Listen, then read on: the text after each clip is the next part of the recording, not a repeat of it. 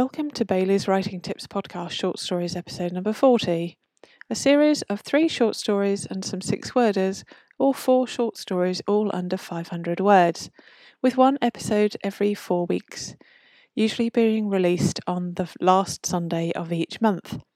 To date, these have been the flash fiction that have appeared on my blog as Flash Fiction Fridays, and I'll give my email address out later should you like to submit your own. In the meantime, there are loads of writing tips on morgenbailey.wordpress.com forward slash writing dash 101. So the blog address is Morgen Bailey, that's M O R G E N bailey.wordpress.com, and click on the Writing 101 page. Today's stories are The Ninth Batch of Six Word Stories by William Bortz, Salvatore Bertucci, Tony Tibbenham, Mark Kay, Steph Post, Maria, Roger Hearn, Joan H. Young, K.S. Tan, and yours truly. Then three longer pieces Drawings, 255 words by poet, short story author, and blogger Jade Kennedy. Where There Is Hope, There Is Hunger, 420 words by Chris Farley, and Both Sides, 302 words by myself. I won't be critiquing them, but just simply reading them out, and I hope you enjoy this format. So, firstly, the six word stories, copyright the respective authors. By William Bortz, writer, barista, dreamer. Number one, my dreams match those of birds. Number two, these hands cannot open unfamiliar doors. Number three, on blackjack tables vows are sold. Then three by Salvatore Bertucci lives life in flashes. Number one, give the old devil his due due. Number two, my apple rotted, call Dr. Smith. Number three, the short of it, I'm sleepy. Then three by Tony Tibbenham, Writing Because I Must. Number one, Fizzy Drink, Add Ice Cream, Lush Dessert. Number two, Take One, Another, Chocolate Box Empty. Number three, Love Husband, Lust, Elsewhere, Pay Lawyers. And three by Mark Kay, a writer, trying hard. Number one, Serial killer murders his own breakfast. There's two spellings, obviously, of serial. Number two, time goes faster now I'm old. Number three, she could model for roadkill. And one by Steph Post, tattooed teacher, also writer. So her six worder is turned around, made eye contact, never mind. And three by Maria, my dog is my muse. Number one, worried eyes. I care. Let's talk. Number two, clock ticks. Time passes. Why me? Number three, just pet me. I love you. And three by Roger Hearn, South London's Raymond Chandler. Number one, it's behind you. Run. Too late. Number two, tick tock, tick tock, tick bang. And number three, time, the deadly slow motion assassin. And then three by Joan H. Young, terminal wanderlust victim. Number one, gone fishing, never returned, not missed. Number two, green shoots gasping through late snow. Number three, Drink this, she said. Coroner's Inquest. And two by K.S. Tan. Imagination, the Ultimate Frontier. Number one. Lost, and yet this is home. Number two. Daddy, can you hear me cry? And finally, three by yours truly, Morgen Bailey, Morgen with an E. Number one. Unwanted goldfish, eaten, carrot stick. Number two, confession, forgiveness, practical joke gone wrong. Number three, lonely in a crowd, misses her. And now three longer pieces of flash fiction. The first is Drawings, copyright Jade Kennedy.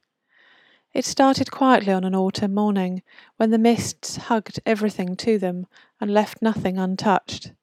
As the leaves fell, taking a song from the weather, so too did the ink fall from her skin, those interweaving roses and ivy, thriving with leaves and hidden birds, lost its place in her delicate frame, and slowly started to fade away, falling from her in graceful reverence, almost like a sensual dance.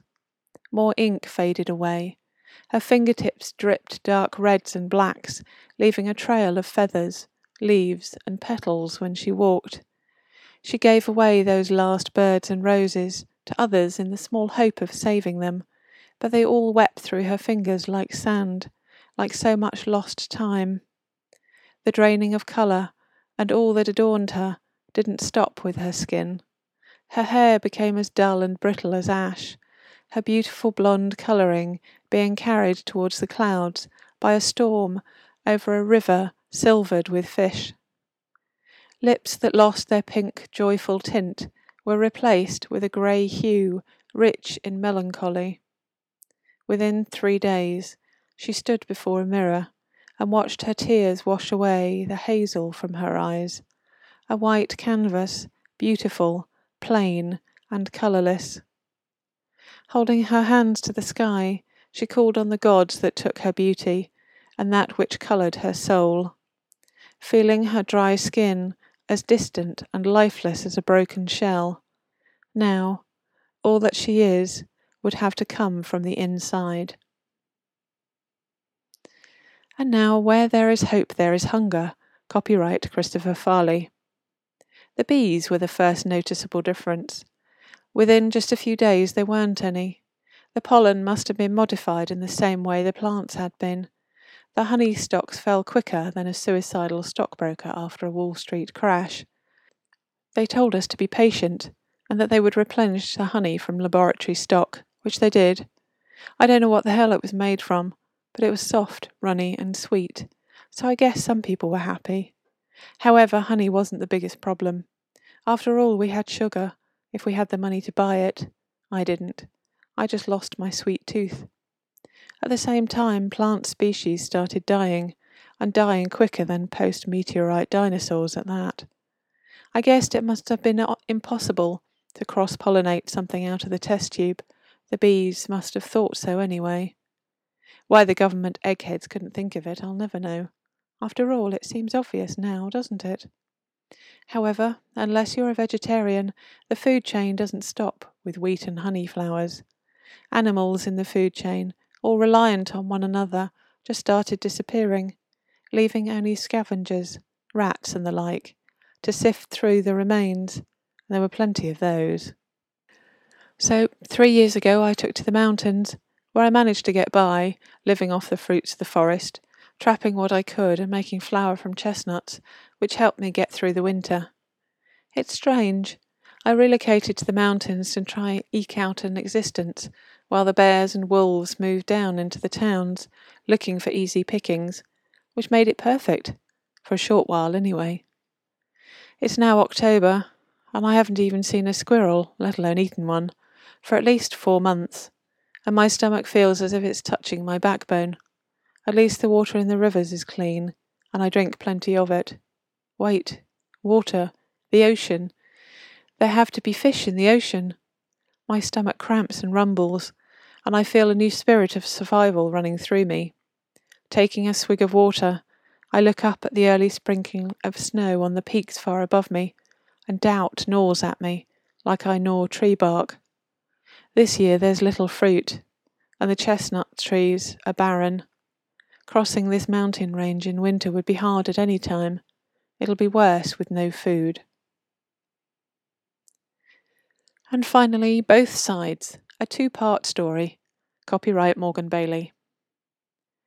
Why are there two lorries in our street? What? What, uh, two recycling lorries. They're like buses. Nothing for ages, then two come along together. I don't know. Maybe they're going in opposite directions and this is where they meet up on a one way street? I don't know, Vera. Come away from the window. The neighbours will think you're spying on them. Not spying on anyone. I know that, Vera, although you are staring at the bin men. That's clever. What? One lorry's collecting from one side of the road and the other lorry behind it's doing the other side. There we go, Mrs. Marple. Mystery solved. She wasn't married, was she? Who, dear? Miss Marple. No, but never mind. What's for lunch? Stan the bin man Lee shook his head as he put on the handbrake. He watched his colleagues in front collecting the bins from the left side of the street, and another lorry load of council contracted workers collecting from the other side.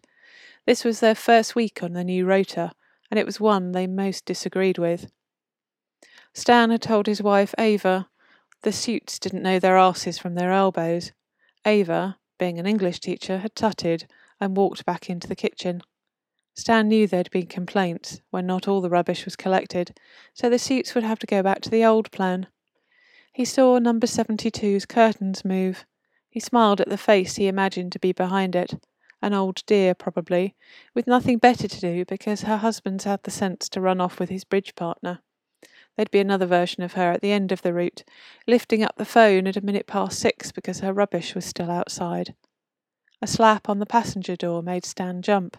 He nodded and released the handbrake. Now, a little about the authors of the three longer flash fiction pieces.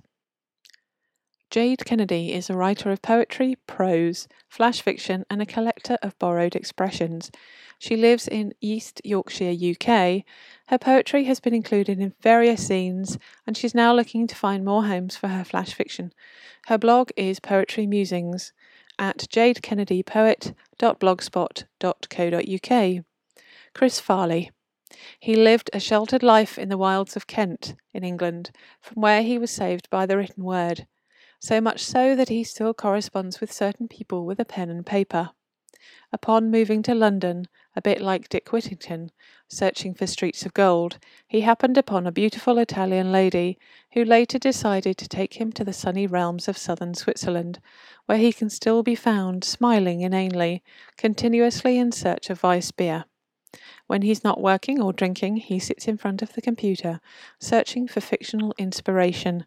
You can find Chris via his blogs, christopherfarley.wordpress.com and talkingtosh.wordpress.com. Based in Northamptonshire, England, Morgen Bailey, Morgen with an E, is a prolific blogger, podcaster, editor, critiquer, chair of NWG, which runs the annual H.E. Bates short story competition, head judge for the NLG Flash Fiction competition. She's also a freelance author of numerous dark and light short stories, novels, articles, and the very occasional dabbler of poetry.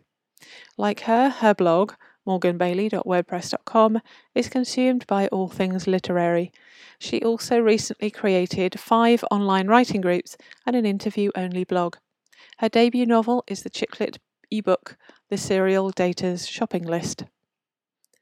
That's it for this episode. Thank you for listening. I hope you enjoyed it, and I look forward to bringing you the next episode of Short Stories in a month's time.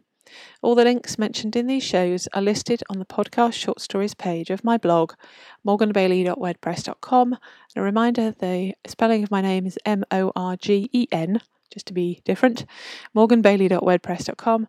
And my email address is morgen at morgenbailey.com. This podcast is available via iTunes, Google's Feedburner, Podbean when it catches up, Podcasters, which takes even longer, and Podcast Alley, which doesn't list the episodes but will let you subscribe.